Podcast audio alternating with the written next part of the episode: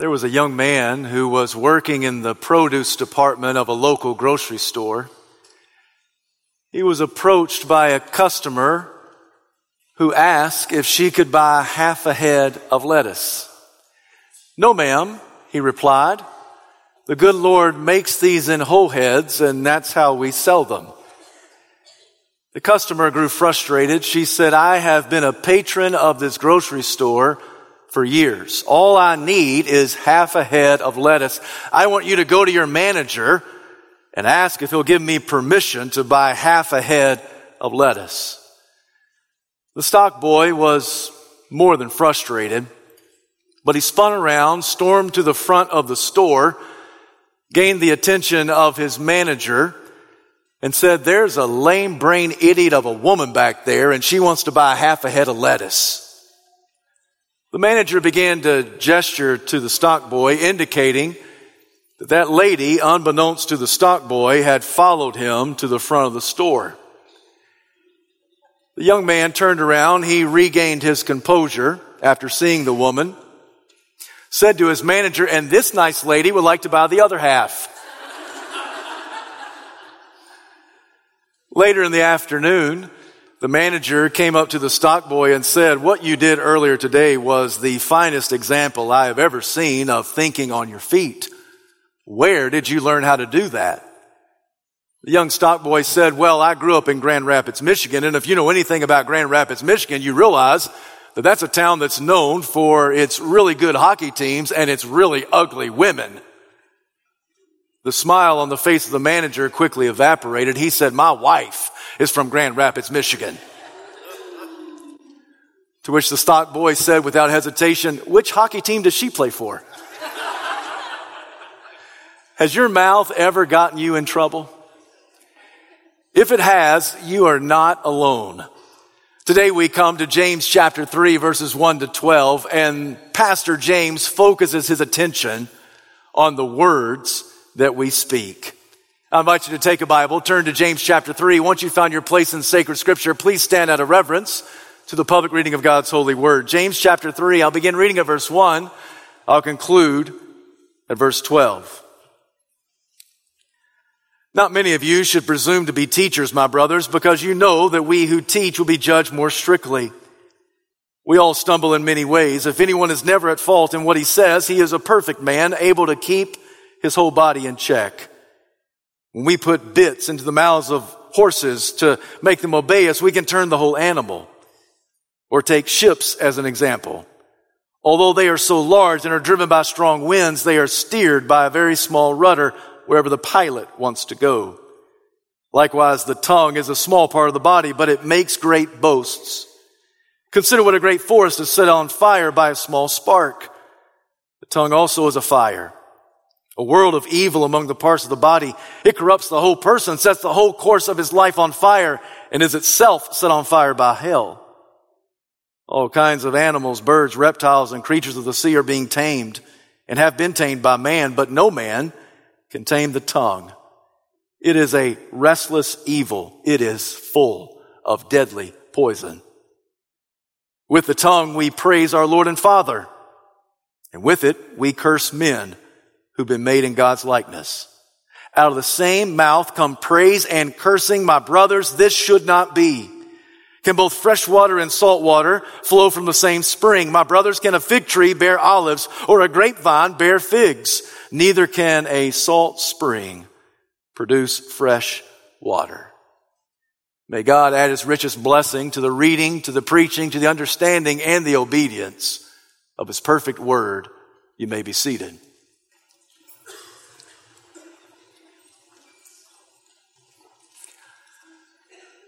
Whoever said, sticks and stones may break my bones, but words will never hurt me, was a moron.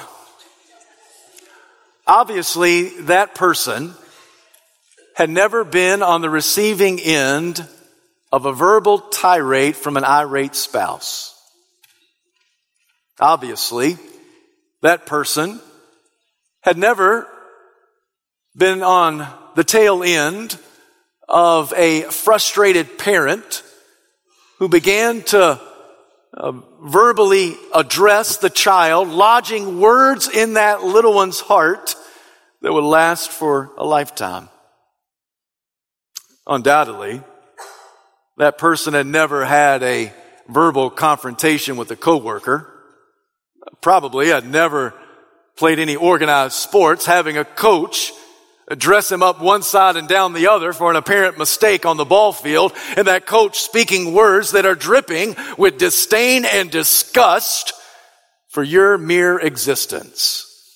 No, I have experienced and I have observed that sticks and stones, they can break my bones, and words can hurt even more severely.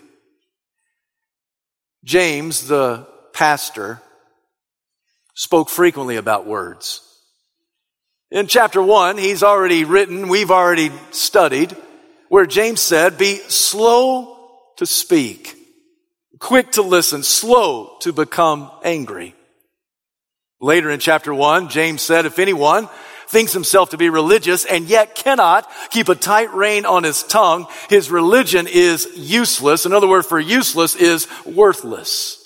Later in James chapter 4, James will tell the congregation, brothers, do not slander one another. Why does he have to say that? He has to say it because brothers and sisters are slicing and dicing each other's reputation with a few poorly choiced words.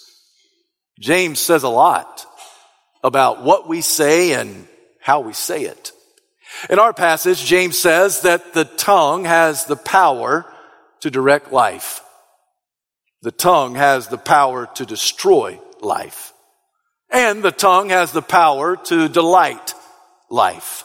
First, James says that the tongue has the power to direct life. Just because the tongue is small, don't think it to be insignificant.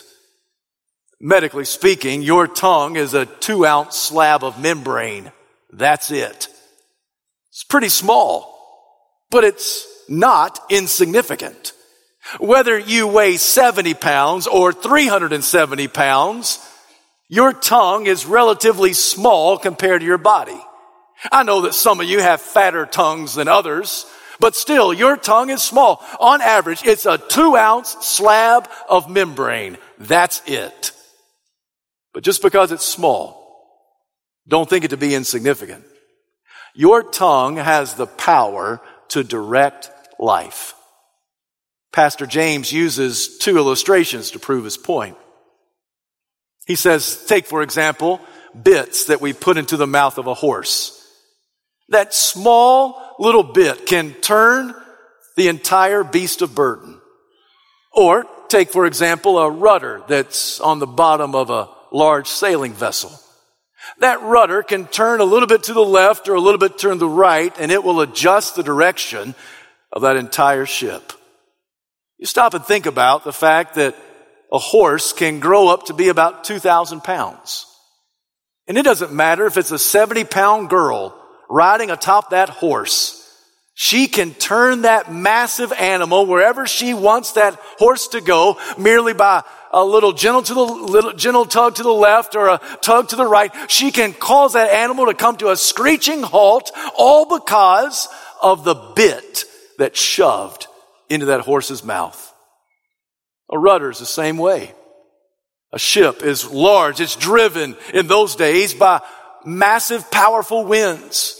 Yet the pilot of that boat can direct that massive sailing vessel wherever he wants it to go merely by gently turning the rudder to the left or to the right.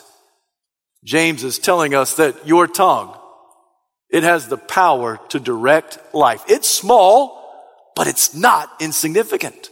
The words that you speak can speak life into somebody else. The words that you speak can speak life into you. As I was going over my sermon last night in my mind, a personal example came to memory, one that I had forgotten about for years. By now, it's been 25 years ago. I was in college. I was engaged to Jane Ellen. I knew that after college was seminary. Being from Kentucky, I just assumed I would probably go to the Southern Baptist Theological Seminary located in Louisville, Kentucky. That's where all the preacher boys go in the state of Kentucky. I thought I would just go to Southern Seminary. And had I gone there, I think I would have fit in nicely. I think I would have felt at home right there in Louisville, Kentucky. But before making that decision, I had a conversation with Jane Ellen's pastor. His name, Ted Sisk. I sat down with Dr. Sisk and I just asked him, if you had it to do all over again, where would you go to seminary? We had a great conversation. I'll never forget that he said, if I had it to do all over again, I think I would at least take a close look at a small divinity school located on the campus of Samford University. It's called Beeson Divinity School. It's not that many years old, but it's got a sure footing. It's got good leadership. It's got a good financial foundation. It's got a good spiritual heritage. It's located right there in Birmingham, Alabama. I think you may do well just to go check it out. And I went. The rest is history. I visited Samford. I uh, gained an audience with the then dean, Timothy George. We sat down, had a great conversation in his office. Uh, he asked me about my life and my calling. He told me about the founding of Beeson Divinity School. I, I, felt an instant connection. He, he said, we are a place to produce pastors who can preach because Mr. Beeson sat under a lot of pastors who could not preach. So he wanted to put his money in an organization that would help to train pastors who could proclaim the word of God. Man, when he said that, that just struck up an, uh, a fiery ember in my spirit. As I thought about and reflected on that conversation that I had with Ted Sisk nearly 25 years ago, as I thought about that last night, the reality hit me that had I not gone to Beeson Divinity School, I may not be standing here as pastor of First Baptist Pelham. And I would not have gone to Beeson Divinity School had I not had the conversation with a wise pastor that I respected well Ted Sisk. It's a great example of how words have the power to direct life. Conversations that we have with other people. Sometimes we think it's a passing comment. Sometimes we think it's an insignificant conversation. And yet they may interpret our conversation as wise words weighted from the Lord. Sometimes we have conversations with people and it helps to direct the trajectory of their life. They come to us for wisdom. They come for us for act, uh, uh, words of, of advice. And we speak words to them and it's a word that directs their life. Of course, if you are in Christ, let me just remind you of the words you spoke. I don't know how many years ago it was, but the words that you spoke when you said unto the Lord, I am a sinner. And I know that Jesus died on the cross for my sin. And I invite Jesus to come in and to forgive me of all my sin. And Lord, I want you to be in charge of my life. When you said a few words, something like that, however many weeks or months or years ago that was, those were words that directed life into you. Life not only here in this world, but life that is eternal. Words have the power to direct life. That's what Pastor James is saying. Words may be small. You may think they're insignificant. Your tongue, small as it compared to other parts of your body, it's small, but don't think it's insignificant. It packs a punch. Because words have the ability to direct life. I think the gravitas of this was weighty on the heart and mind of David. And that's why he said in Psalm 141, set a guard over my mouth. Put a door over my lips. What is David saying? David is saying, God, I know my heart and I know my mouth. I know I can run off at the mouth. I know I can flap my gums. I know I can say things that are just insane. And so, Lord, whenever I open my mouth and if I'm about to say something that's not of you, will you please put a guard, a soldier, uh, will you station somebody there that will shut me up and arrest me? And God, will you please put a door over my lips? And if my lips start flapping, if my gums start yapping, if I just start going off at the mouth, if I just start saying something that is just stupid, Lord, will you please just shut the door that's over my lips? Friend, can I ask you a question? If we prayed that same prayer, would it affect our conversations? If we prayed that prayer and said, God, please, will you put a guard over my mouth? Will you put a door over my lips? Would that affect how we speak to our spouse and how we address our children and how we talk to our parents and how we interact in the marketplace and what we say in the stained glass windows and outside the stained glass windows? Oh God, will you please station a guard over our mouths? Lord, help us because we know that the words we speak they have the power to direct life. Secondly, the words that we speak have the power to destroy life. Once again, James uses a couple of analogies. He says, uh, words are so small. Your tongue is such a small part of your body. But yet, a great forest fire is set ablaze by just a spark. It doesn't take much to set a forest on fire. It doesn't take much to begin a blaze. And, and, and when there's a fire, what is left is destruction in its wake. It destroys everything. And sometimes we speak words and they are destructive in their capacity. They are destructive in their nature. And sometimes I don't think I'm the only one who I say something and I really wish I could eat those words back because I know that they're not going to land well. I know they're not going to do very much good and it's going to, it's going to create a spark of a fire that's going to destroy and not be beneficial. I don't think I'm the only one who's ever done that who acknowledges that words can be so small and yet such a spark that ignites a fire. James also says that your tongue is full of venomous poison. And sometimes we spew verbal vomit and it is as poisonous as a snake. Let me ask you a question. Would you drop a brood of vipers right there in the living room where you live? No, that's stupid. Who would do that? Let me also ask you this. Would you unleash a roaring lion to walk up and down the hallways of your house? No, that's dumb. Who would do that? Yet James says the tongue is like a fire that's set ablaze. It's like the poison of a venomous snake. Many people can tame many animals, but no man can tame the tongue. We say things that are so harmful. We say things that are so hurtful. We wouldn't dream of, of letting loose a lion or a tiger or a bear. Oh my. A lion, a tiger, a bear up and down the hallway of the children's wing. We think to ourselves, no, we've got to protect the nursery. We got to protect our children. We wouldn't let a, a roaring lion go over uh, to the annex and, and, and, and, and wreak havoc upon our students. No, we wouldn't do that. That would be so dumb. Why would anybody do that? And yet James says, why in the world do we allow our mouth, our tongue to speak such poison? One to the other so that the end result is sheer destruction. With our mouth, we can destroy a person's reputation. With a few poorly choice words, we can slander somebody. We can gossip about them to the point that they will never recover. We can utterly destroy a person just by the words we speak. James says that um, your tongue, it, it has the power to direct life. It also has the power to destroy life.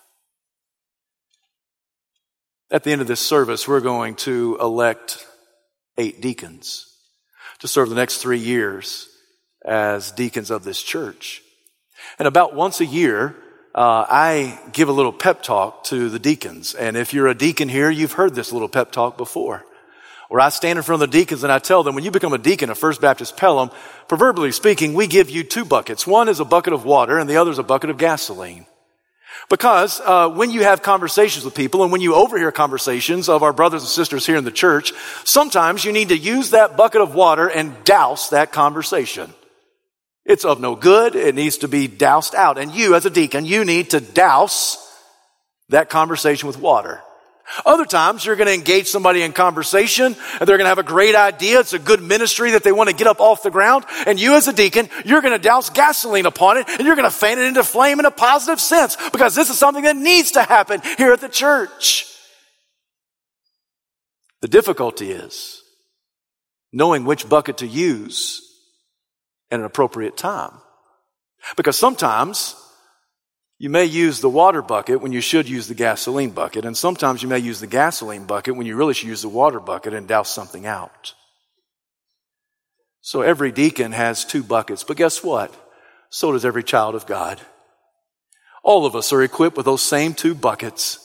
And sometimes we use our words, and instead of dousing out something that is sinful, we fan it into flame. And instead of fanning into flame something is godly, we have the cold blanket ministry and we come and we douse it with cold water to try to stamp it out. Oh, my friends, James reminds us that the words that we speak, they have the power to direct life. They also have the power to destroy life. Sometimes we are guilty of using that two ounce slab of membrane and we are just vicious with each other. Sometimes it's in the home, sometimes it's outside the home. I dare say that if any of us could really truly get behind the closed doors of our brothers and sisters, what we would see and what we would hear would probably be shocking and maybe embarrassing. If we're just being real honest. Because sometimes things are spoken behind closed doors between husbands and wives, between parents and children, children to parents, sibling to sibling. Sometimes things are spoken, and let's just be honest with you, it is not very directive. It is really quite destructive. Sometimes what happens is what psychologists call escalation. Let's see if this fits any scenario that may go on in your house. The meaning of escalation, um, sounds exactly, it means exactly the way it sounds. That let's just say a husband and wife, they're having a conversation. That conversation uh, kind of bleeds over into a disagreement. The disagreement then launches into just a good old fashioned fight, and they begin to uh, they, they begin to escalate. The frustration wells up within them. It begins in the pit of your stomach, but you can feel it as it rises up it, it, comes up through your torso and you can feel it and it's about to come and it always be a humdinger. I mean, it's really going to be a good one. I mean, we're really going to have a World War III kind of experience that's going to happen right now. And it's just kind of rising up inside of you to the point that your neck vein begins to bulge and your eyes begin to pop out and your face turns 17 shades of red and you really kind of get excited and, and, and your conversation gets snippy and short and really curt and you begin to just really kind of point, just kind of like I'm doing right now and you really get, kind of get aggravated and frustrated. And then all of a sudden you just explode explode like a volcano. Anybody understand what I'm talking about? And sometimes what's left in the wake of that destruction is harm against the wall or against the dog or against the chair or against the wedding china. And you walk away from that scenario and you think to yourself, why did I say that? Why did I do that? How did we allow it to get that far? Psychologists would call it escalation. You know what Pastor James calls it? Poisonous venom. It's just verbal vomit that we spew. And sometimes we think it's okay to spew that on our spouse.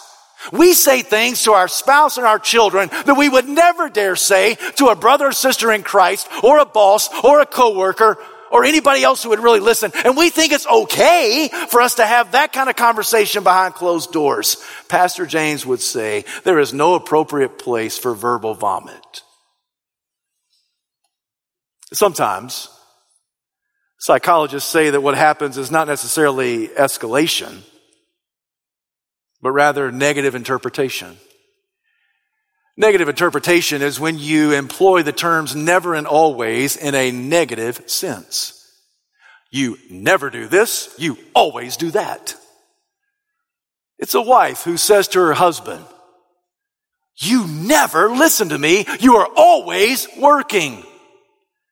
It's the wife. It's the husband who says to his wife, you are never in the mood. You're always consumed with the kids. It's the father who says to his son, you are never home on time. You are always acting irresponsibly. Now there could be truth to all those statements. But because it uses the terms never and always, it automatically puts the person who's hearing this on defensive. And it's more times than not seen in a very negative light. You never do this, you always do that. If you're anything like me, whenever anybody tells me I never do something, you know what I automatically think? Please, oh God, give me one example of when I did it correctly. Because all I need to do is voice one that will refute the argument that's coming against me. Or if somebody says, you always do this, I say, Lord Jesus, just please give me an example when I did not do that. All I'm asking for is one stinking example. You give me one example, it refutes the argument that's coming leveled against me, right? Maybe I'm the only one here, but I think others of us do the very same thing. I've been in other crowds, I've been in other religious services, marriage conferences, things like that, and I've talked about similar things that uh, really we need to get rid of never and always in the Christian vocabulary. When we're talking to each other, talking about each other, we would probably do well to just abort the words never and always. And inevitably, after I make a statement like that, after that service or after that conference session, there'll be somebody who comes up to me, and nine times out of ten, it's a man who comes up to me and will say, you told me to get rid of the word never and always, but I tell my wife, I always love you. A man did that to me one time. He came up and said that. I knew him pretty well. And I looked at him and I said, You're just an idiot. I said, I said, You know what I mean. When I'm using the word never and always, it's in a negative sense. Of course you're going to tell your spouse, I'll always love you. I'm never going to leave you or abandon you. Of course you're going to say those things. And of course you better mean those things. But I'm using the term in a negative way where it's interpreted by the one listening that what's being said to me is sheerly negative. You never do this. You always do that. We would do well to get rid of those words in our Christian vocabulary, one with the other especially in a negative sense. Several years ago, I came across a study that was done by UCLA that attempted to understand how is the meaning of a message delivered. Whether it's to a person, to a crowd, to a group. How is the meaning of a message communicated? In communication, there are always three components. The verbal, the vocal, the visual. Those three components are always in communication. The verbal, it's the words that we select to say. The vocal, it's the, the rate, the punch, the pitch, the volume. It's how we say what we say. And the visual, it's the nonverbals. It's the body language. It's the hand gestures. It's the facial features. It's the eye contact. And so UCLA said, we're going to do a study and we acknowledge that there are three parts of communication. It's the verbal, it's the vocal, it's the visual. And so we want to know how is meaning communicated? Is it even? A third, a third, and a third. Is there one that's more heavily weighted than the other one? And if so, which one is it? So according to their study, which I think is pretty accurate, they said that the meaning of a message is communicated only 7% in the words that are selected. Now, what we say is important. But when it comes to carrying the, the weight of the message, the words we say are the least important of anything. We do have to be careful what we say. But the meaning of the message is communicated only 7% through the words that we select to say. 38% of meaning is communicated vocally. That's how we say what we say. It's the rate. It's the, the volume. It's the punch. The, it's, it's, it's, it's the, the dynamics of the voice. 38% is communicated. So people um, hear how you're saying it before they actually hear what you're saying. But you add those two numbers together, 7 and 38%, that's, that's less than half. So that tells you that according to the UCLA, UCLA study, that 55% of meaning is communicated by nonverbals. It's the body language. It's the eye contact. It's the hand gestures. You can put this to the test and find it to be true. Because in our world of social communication, all of us have had the experience where it is difficult to understand the meaning of a text or an email. Why? Because it's just words on the screen, words on the phone. You, you read that and you think to yourself, what did he mean when he typed that? What did she mean when she wrote that? Was she happy? Was he sad? What was going on? What, what was happening in there? What, what did they mean by that? What were they looking like? Were they angry? Were they happy? How was it being communicated? And all the while you're asking verbal questions and visual questions because all you have are the words. You're asking vocal questions and visual questions because all you have are the actual words that are on, on the, uh, on the screen. And that's why today, uh, all the platforms, they have other ways that you can communicate, like FaceTime, where you can actually see the person's face. Why do they do that? Because people understand that when you communicate, it's not just verbal, but it's visual and it's vocal. Now, nothing is better than face-to-face communication. Can I say that again? Nothing is better than face-to-face communication. Can I say it over in this direction? Nothing is better than face-to-face communication. Because nothing replaces this. Because you can hear the words, you can see how it's spoken, and you can see how the, how the uh, nonverbals are being expressed.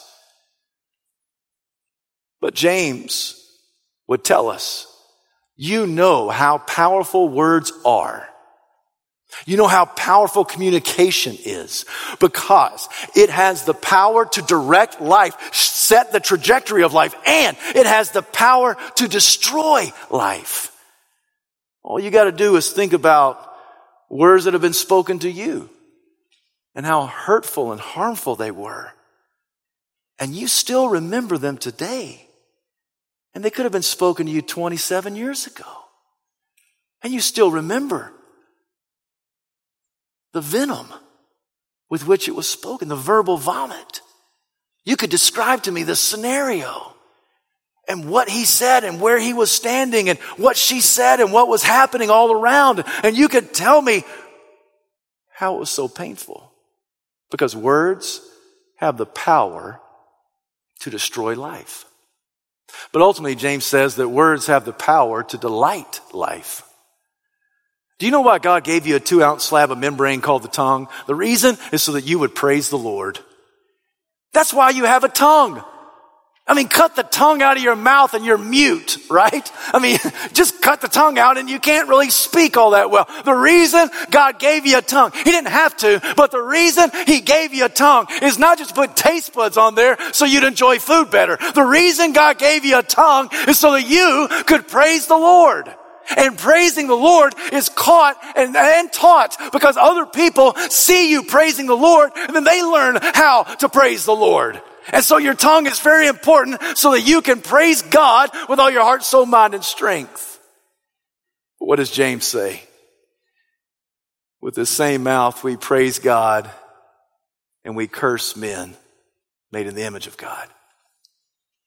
Friend, every person you see, Every person you read about in human history, every person is made in the image of God.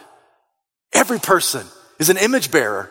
Every person crafted in the imago Dei. Every person made in the image of God and not even the original sin of Adam and Eve could destroy that imago Dei that's stamped upon every person. So when you look at anybody, you are seeing somebody who is made in the image of our God Almighty. The person who looks like you, person who doesn't look like you, person who acts like you, doesn't act like you, person who votes like you, doesn't vote like you, person who cheers like you, who doesn't cheer like you, person who drives like you and who doesn't drive like you, the person who works like you and doesn't work like you, the person that has your same skin tone, person who doesn't have your same skin tone. Every person you see, anybody you see is made in the image of God. And James says, with this two ounce slab of membrane, we praise God and we curse men who are made in God's likeness. With our mouth, we bless the Lord and we blast our spouse. With our mouth, we sing praises unto Christ and we yell at our children as soon as we get in the car as we're leaving the church parking lot. And James says, my brothers, this should not be. You shouldn't be so inconsistent. You shouldn't in one breath praise the Lord, in the next breath curse, fuss about people that are around you. The reason you have the ability to speak is so that you can praise the Lord. Listen, I know that we can talk sports, we can talk politics, we can talk about the weather, we can talk about all the things that are happening in the nations, we can talk about what's going on in your world and my world. Can I just be really honest with you? The reason we have the capacity to speak is just to praise the Lord. And this morning, I hope that you feel the anxiety. I hope you feel the tension of the reality that God has given me a tongue to praise Him. And many times I use this mouth in ways that are vulgar in the sight of God. With this mouth, we praise Jesus. We teach the Word of God. We tell somebody how to receive eternal life in Jesus Christ. And with this mouth, we pray unto our Heavenly Father who is eternal. And with this same mouth, with this same two ounce slab of membrane, we cuss and we fuss and we scream at a television hoping that some of the referees will hear us. And we scream at people that are in uh, the highway and, and not driving the way we think they ought to drive. And we're frustrated with mom and dad and we're aggravated with our spouse and we let him know about it or we let her know about it and we put them in their place. And then there's church people. And boy, we really get upset with church people and we tell them what for because they need to know exactly how we think. All the while, the reason God gave you a mouth is to praise Jesus.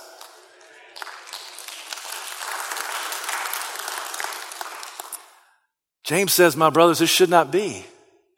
Can fresh water and salt water both come from the same source? The answer is no. Can a fig tree bear olives? No.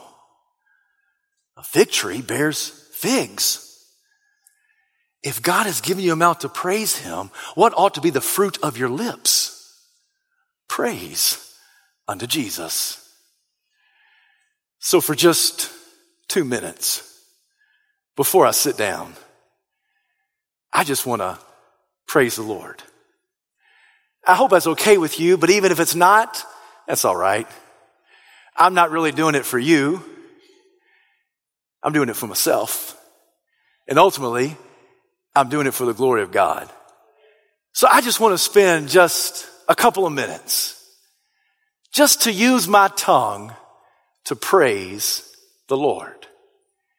This morning I woke up not because my alarm clock jolted me from my slumber, but because my God Almighty, creator of heaven and earth, everything seen and unseen, kissed the dawn of a brand new day. My feet hit the floor. I got up out of my bed, not because of the muscular system of my body, which many of you think is lacking. That's all right. I got up out of my bed because the Spirit of God raised me from that bed. And this morning, I am breathing air, air that I did not manufacture, air that I did not make, air that I had no hand in creating. I'm just borrowing it from the Lord. He's given me some air on loan for me just to glorify Him with everything that's in my lungs. I came to church this morning and I got here safely, not because I have some skill as a driver. I got here because the angelic host guided me away from harm's way. I got to church this morning and I got up this morning ready to preach, not because I have to, but because I want to. See, God has put a fire that's shut up in my bones and woe to me if I don't preach. I've just got to stop just for a moment and say, thank you, Jesus. Thank you, Jesus, for who you are. Thank you, Jesus, for what you've done. Thank Thank you, Jesus, for your goodness. I could be destitute. I could be in the hospital. I could be on the street corner. But God, you saw fit to raise me up this morning. Put a word on my tongue. Give me here into, into this house. Place me on this platform so I could just say to your lovely people, Jesus be praised. Jesus be praised. Thank you, Jesus, for how good you are. You brought me through some stuff. You have brought me through some things that really should have done me in. But God, you've been so good to me. I've got to just stop and say, thank you, Jesus. I don't think I'm the only one in the house. I think that some of you are itching to stand up and just to hoop, holler, and shout, to use your two ounce slab of membrane just to say, thank you, Jesus. Thank you, Jesus. Thank you, Jesus. Thank you, Jesus. Thank you, Jesus. Thank you, Jesus. Thank you, Jesus. Thank you, Jesus. Thank you, Jesus. Thank you, Jesus. Thank you, Jesus.